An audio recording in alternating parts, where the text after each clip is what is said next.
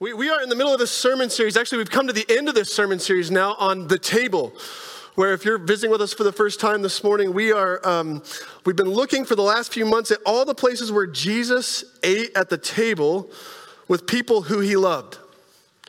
With Pharisees, we, we've, we've, we've watched him eat with tax collectors. We've now seen him eat uh, at the table at the, the loaves and the fish. Uh, this, this last week, uh, Brian brought us to the, the place of two disciples uh, walking along the road away from Jerusalem, Jesus breaking bread with them so that their eyes could see who he was. And now this morning we come to the last chapter and the last table in Luke's gospel. And uh, I want to open us to that. Luke 24, verses 33 to 53.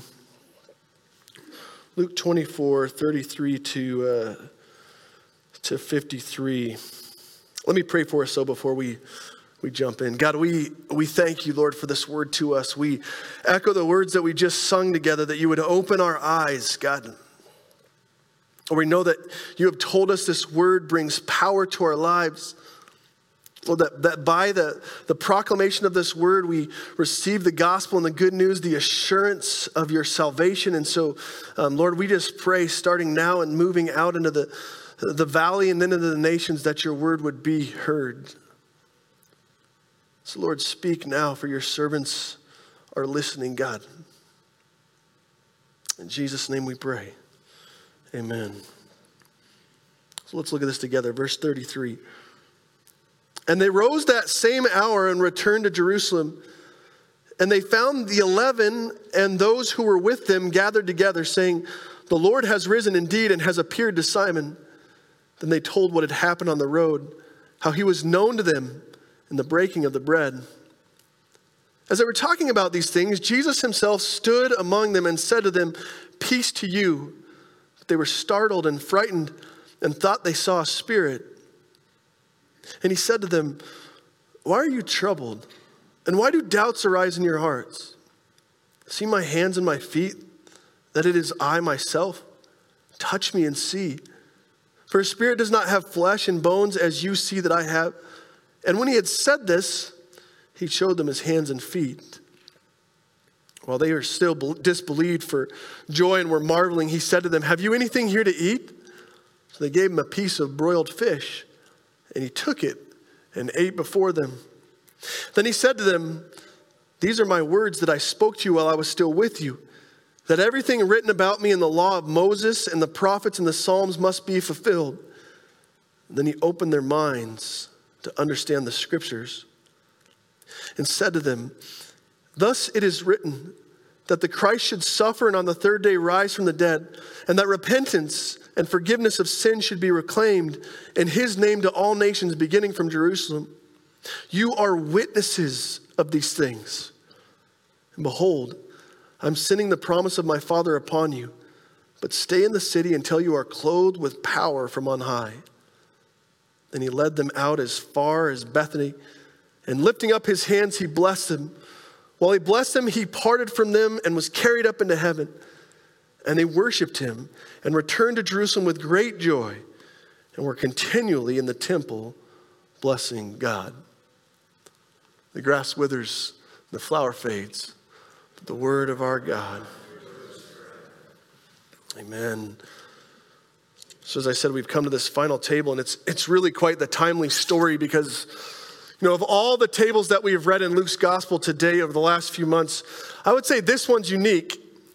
And maybe I'm using a little bit of creative license here, but it, it seems to me this is a meal of leftovers. Did you catch that? Look at this in verse 41. Verse 41 He said to them, Have you anything to eat?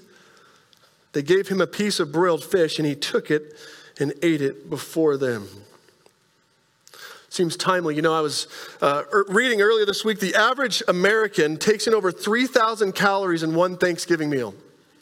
3,000 calories. That's a half gallon of ice cream. Think about that. As they say, the, the real calories settle in, though, is the day after. 79% in a recent poll said they would rather have leftovers than the original Thanksgiving meal. And so maybe I'm reading into this passage with, with turkey on my mind but we open to this final meal, and this time it's not Jesus feeding his people as he had done so many times before in this, this gospel account.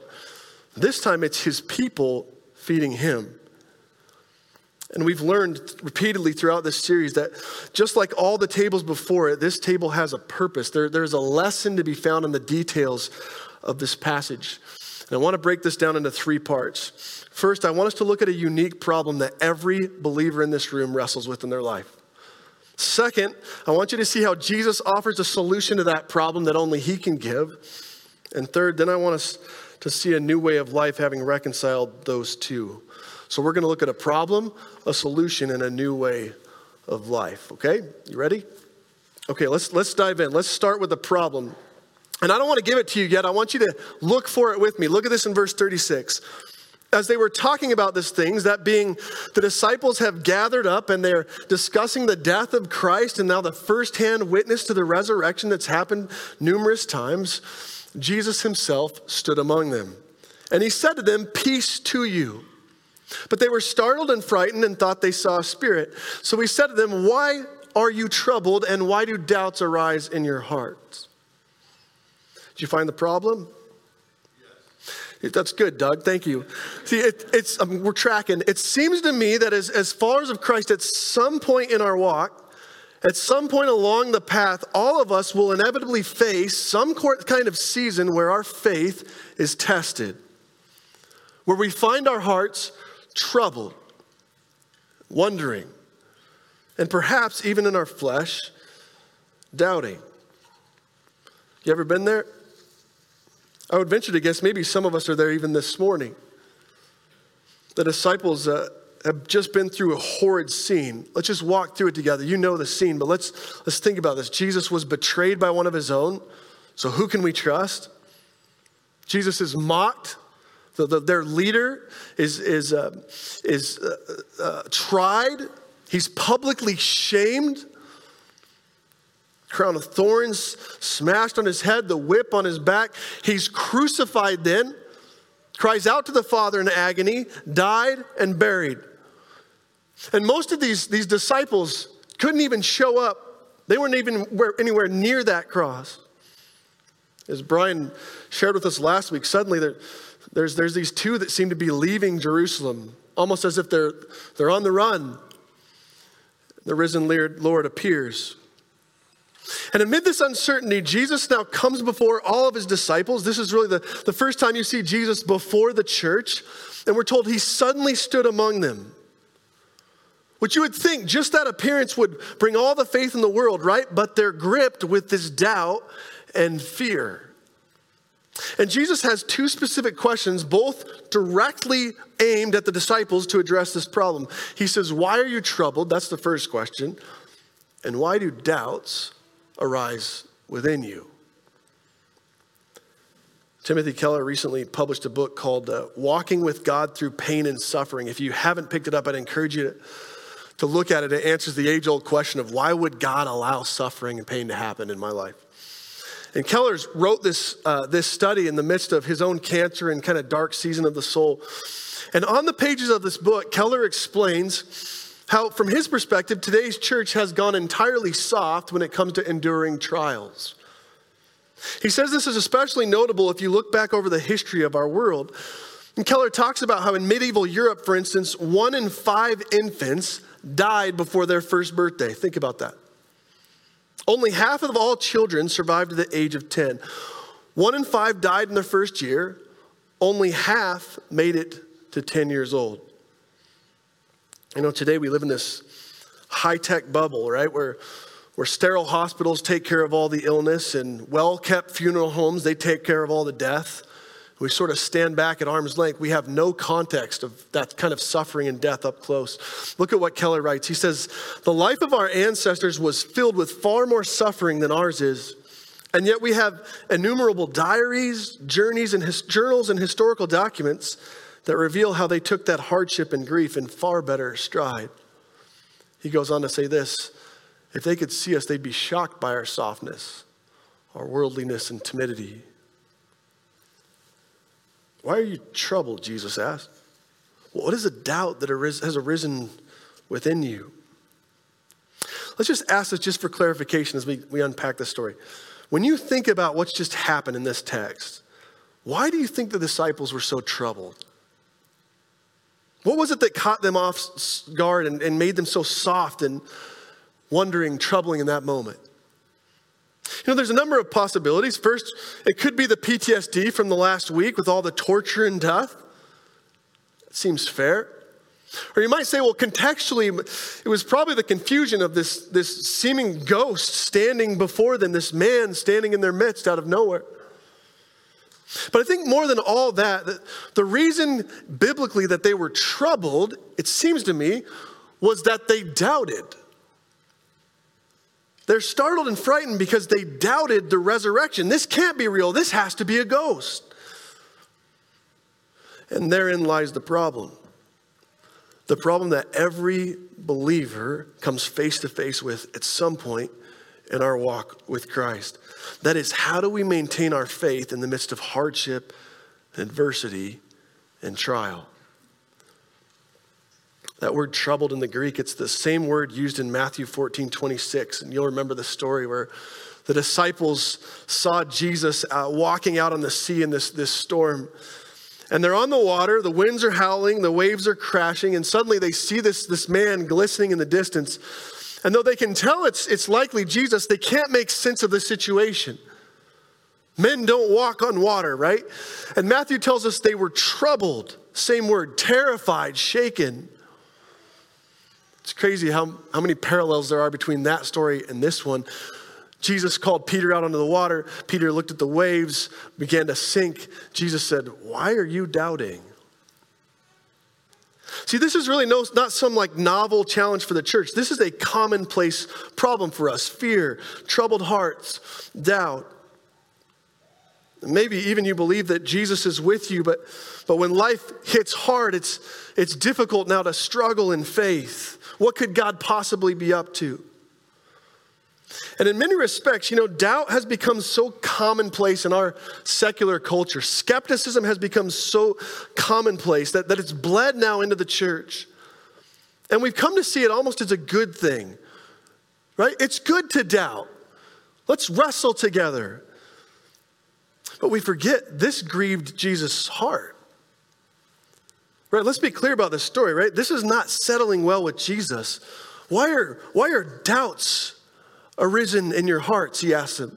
You've seen my miracles. You've watched my teaching. I've told you this would happen. We just had the Last Supper together, and you're dumbfounded. I think it's too simple for us to be okay with doubting. It's good to doubt. Certainly, we could say that, but don't leave it there. To let that issue fester among the body of Christ. And Jesus seems to offer at least one step in the, the opposite direction this morning towards faith. There is a solution to this elephant in the room. It's kind of multifaceted. We'll start here. You know, at first, Jesus immediately, you'll notice in the text, he offers several proofs to his disciples that you would think would settle the skeptics in the room. And he covers his base as well. I mean, he's going after all the senses. He says, Look, see, it's me. Do you see my hands and my feet? And as I said, you know, then Jesus asked for some food, some, some leftovers. And at first glance, you might think, well, that's an odd request. The disciples are freaking out, losing their minds, anxious, troubled. And Jesus says, let's eat. Maybe Jesus was just hungry, but I, I feel like what he's probably doing here is proving that he's not a ghost. Ghosts don't eat fish. He says, Touch my flesh. You know, much like doubting Thomas, touch the wounds. This is real. Look at this in verse 39. For a spirit does not have flesh and bones as you see that I have. When he said this, he showed them his hands and his feet. How many times in troubling moments in our faith do we think to ourselves, man, this would be so much easier? My faith would increase so much more right now if I could just see Jesus. You ever thought that? I know I have. God, if you would just reveal to me the plan, just lay it out. That would certainly help me get to the end game. And I think it's so simple, right, to put our faith in something tangible, we think. My family and I were up at the swinging bridge up in Kootenai Falls last, last summer. Kootenai Falls, I should say. Have you guys been there? Anybody been there? If not, make it your bucket list. It's an incredible place. Um, but as the name says, uh, the swinging bridge, just the name sketched me out. We walked up to this, the cliff of this bridge, and, and you could see it was pretty well constructed, right? The girls kind of took their first steps. Jen followed behind, and I'm looking at the railing and thinking, okay, yeah, we can, we'll, I'll let them go ahead first. but think about this with me. If I walked you up to that bridge and I said, here, you can feel the railing, you can see the hardware, maybe watch a few people walk ahead of you. You know, this easy to, easier to trust in that swinging bridge, right? But if I walked you up to that bridge, I put a, a blindfold on you, and you could hear the wind howling over the cliffs. You could hear the, feel the, the breeze and the, the, the, the waves beneath you. And I said, Here, we're going to walk out onto this, this swinging bridge. It's a little more difficult to take that step, right? See, if you buy into that with me, this begs a, a real question. How come the disciples are standing before the risen Lord? Tangibly seeing and experiencing him risen from the dead, and yet still disbelieving and marveling, as our passage says. They've seen, they've touched, they've, they've heard. Look at this in verse 41. And while they still disbelieved for joy, they said to them, He said to them, Let's eat. You know, at this point, you can see there's some joy in the room. Maybe there's like this disbelief is transforming. So maybe there's a point to all this for them to get it. But they're still not there, right? We, we still haven't found the full solution to this problem. I mean, I feel like this is like the motto of every atheist or agnostic in the world. If I could just see it, if you could prove it to me without a doubt, if I could watch it right before me, full proof, I'd be all in. You'd get me. And yet, here the disciples are. The disciples still struggling in faith. The risen Lord standing before them just as he said he would. So, if that doesn't do it, what's, what's the solution? Years ago at an amusement park in California, there's an entire ride full of kids that got stuck 150 feet up in the air. It was nighttime, it was chilly out, the fall, Knott's Berry Farm, I think it was. When the firefighters arrived, they quickly realized that they were outmatched. There was no ladder in their fleet that was going to get that high, and so they worked with mechanics. They couldn't get the, the ride to come back down. So, with no other option, they climbed up to the top of this ride, threw ropes down, and decided they would rappel down to the kids. Of course, that left a massive step that still needed to be done, and that is to convince the child to unbuckle their seatbelt and connect to your rope. The fire captain knew this was going to be an issue. He, he was being interviewed by the, the media afterwards, and he said, with every single child, he and his team took the same approach. He said they would come down, and open their, their helmet up. They said they would look directly into the child's eyes and they would tell them as calmly as they could Trust me, your life is precious. This rope is trustworthy. It can hold a bus. I'm going to have you down before you know it. Now, look again at our passage. Look at how Jesus overcomes the trouble and the doubt. Look at this in verse 44. And he said to them, These are my words that I spoke to you while I was still with you. That everything written about me in the law of Moses, the prophets, and the Psalms must be fulfilled. And here's the solution. Here's the main point. Then he opened their minds to understand the scriptures. See, as Jesus is chomping on this broiled fish, he now shows them from the very beginning how all of God's word has pointed to him. He brings them on this Bible study, right, to walk them through what is the threefold division of the Old Testament the Torah, the Nevi'im, and the Ketuvim. The law of Moses, the prophets, and the Psalms. And with one story at a time, he begins giving the disciples these proofs by God's holy word of who he is. See, it's by the proclamation of the gospel that we find hope for the believer. That's the solution. Look at how Jesus does this in verse 46. He opens the scriptures. He says to them, Thus it is written that Christ should suffer on the third day, rise from the dead, that in repentance and forgiveness of sins would be proclaimed to his name in all the nations, beginning with Jerusalem. And now they see the greater plan. It's by the proclamation of his word that the disciples finally understand what it is that's place, taking place before them. And notice what Jesus didn't do here, right? Jesus didn't just toss them a scroll of Isaiah and said, Here, you figure it out. Now we're told he opened their minds to the meaning of the scriptures. He's discipling them, he's teaching them, he's guiding them, helping them see what maybe they didn't see. Now, if there's one area for the church where I'm convinced we can do better, it's right here. You know, we assume in a biblically illiterate culture that a once a week sermon is enough. The preacher gets, what, 25 minutes if he's feeling long winded, 30. And then the rest of the week, we receive messages from the world that tell us all the other things in our lives lies. And yet, the way that Jesus modeled this, right, the command that he gave us is to teach one another. Go and make disciples, he said. Paul says, For I'm not ashamed of the gospel because it's the power of God that brings salvation for those who hear it. See, the problem is that in all of our lives, our faith will be tested. It's not an if, it's a when. And that's what makes faith faith, right? All of us will find a season or seasons in our lives where we find ourselves troubled from within, frightened, maybe even doubtful. And the solution, it seems to me, is a greater understanding of God's word.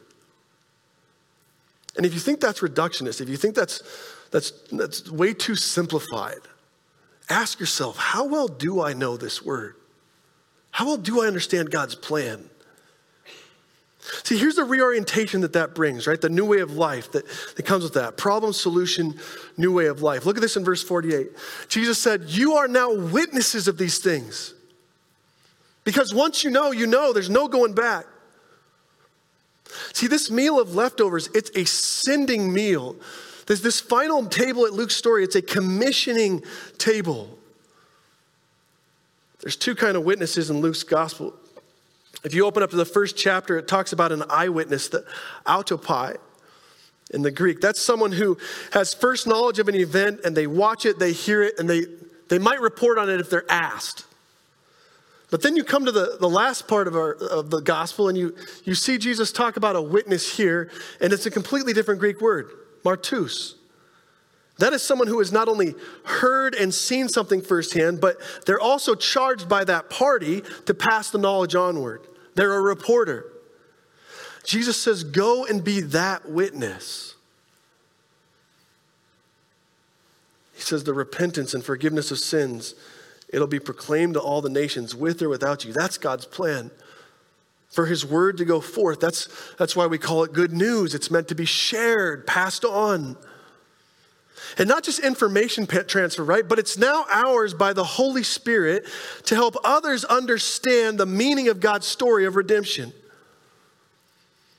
I've been asking this of leadership circles in the last few months, and I'll ask it of you this morning. Who is discipling you?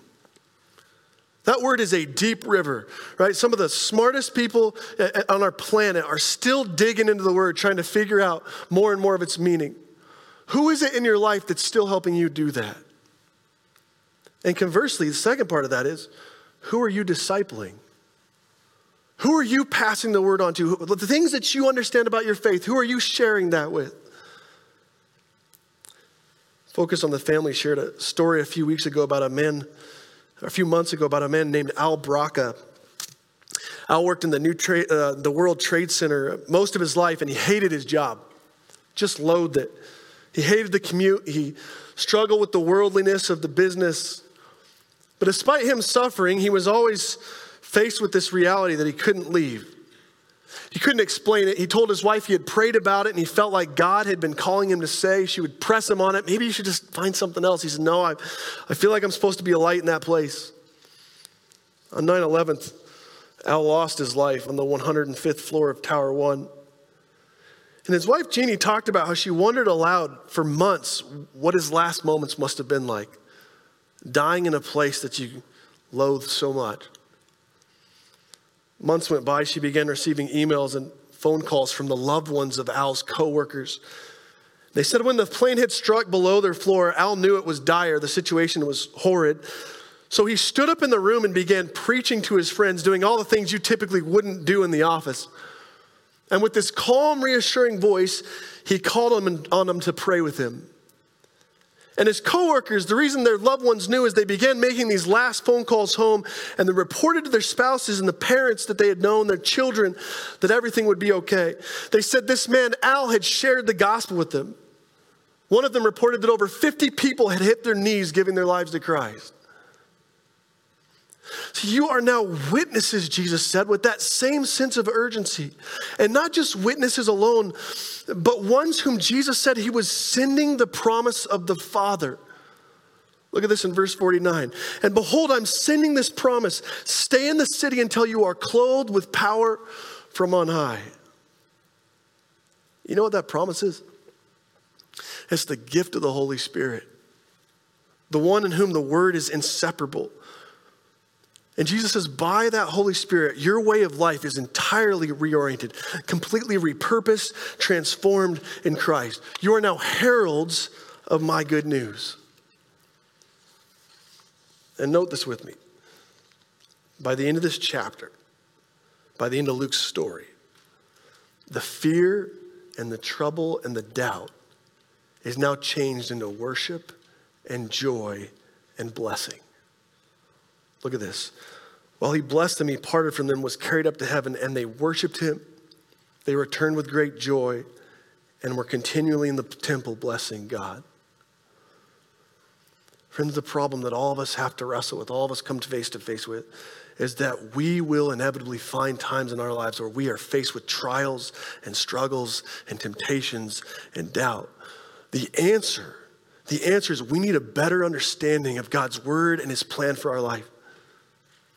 And then when we do, it brings us to a new way of living the gospel. No sooner than the book of Acts do you see these same men who were terrified, shaken, now proclaiming the gospel with thousands falling on their knees. As my mother used to say, you can be a part of the problem or you can be a part of the solution. Pray with me. God, you've told us by your very word that faith comes by hearing and hearing the word of God. So, Lord, we thank you for that gift that we so often take for granted that we can hear your word proclaimed to us, that we can receive it with joy, that we can trust it to be true. And so, Lord, we just call out and shoot down the, the skeptical thoughts in our minds, Lord. God, the doubts and the wandering and the wavering. God, and we just confess again that you are sovereign, you are all powerful, you are almighty, you are salvation, you are sovereign, and Lord, you are with us still. And God, we proclaim again with all the saints who have gone before us that there will be a day when your Son is coming again. So, Lord, we pray, would you renew the faith in us? God, we believe. Would you, would you help us with our doubts? God, we pray, would you make this real to us? Help us to think about someone who we can share the things that we've learned with and pour into their lives, Lord. And we, we look for that person as well who can continue to pour into us because we know this world is far too lost for us to go out into it alone. So, God, we pray, send us. Make us witnesses of your good news. In Jesus' name we pray. Amen.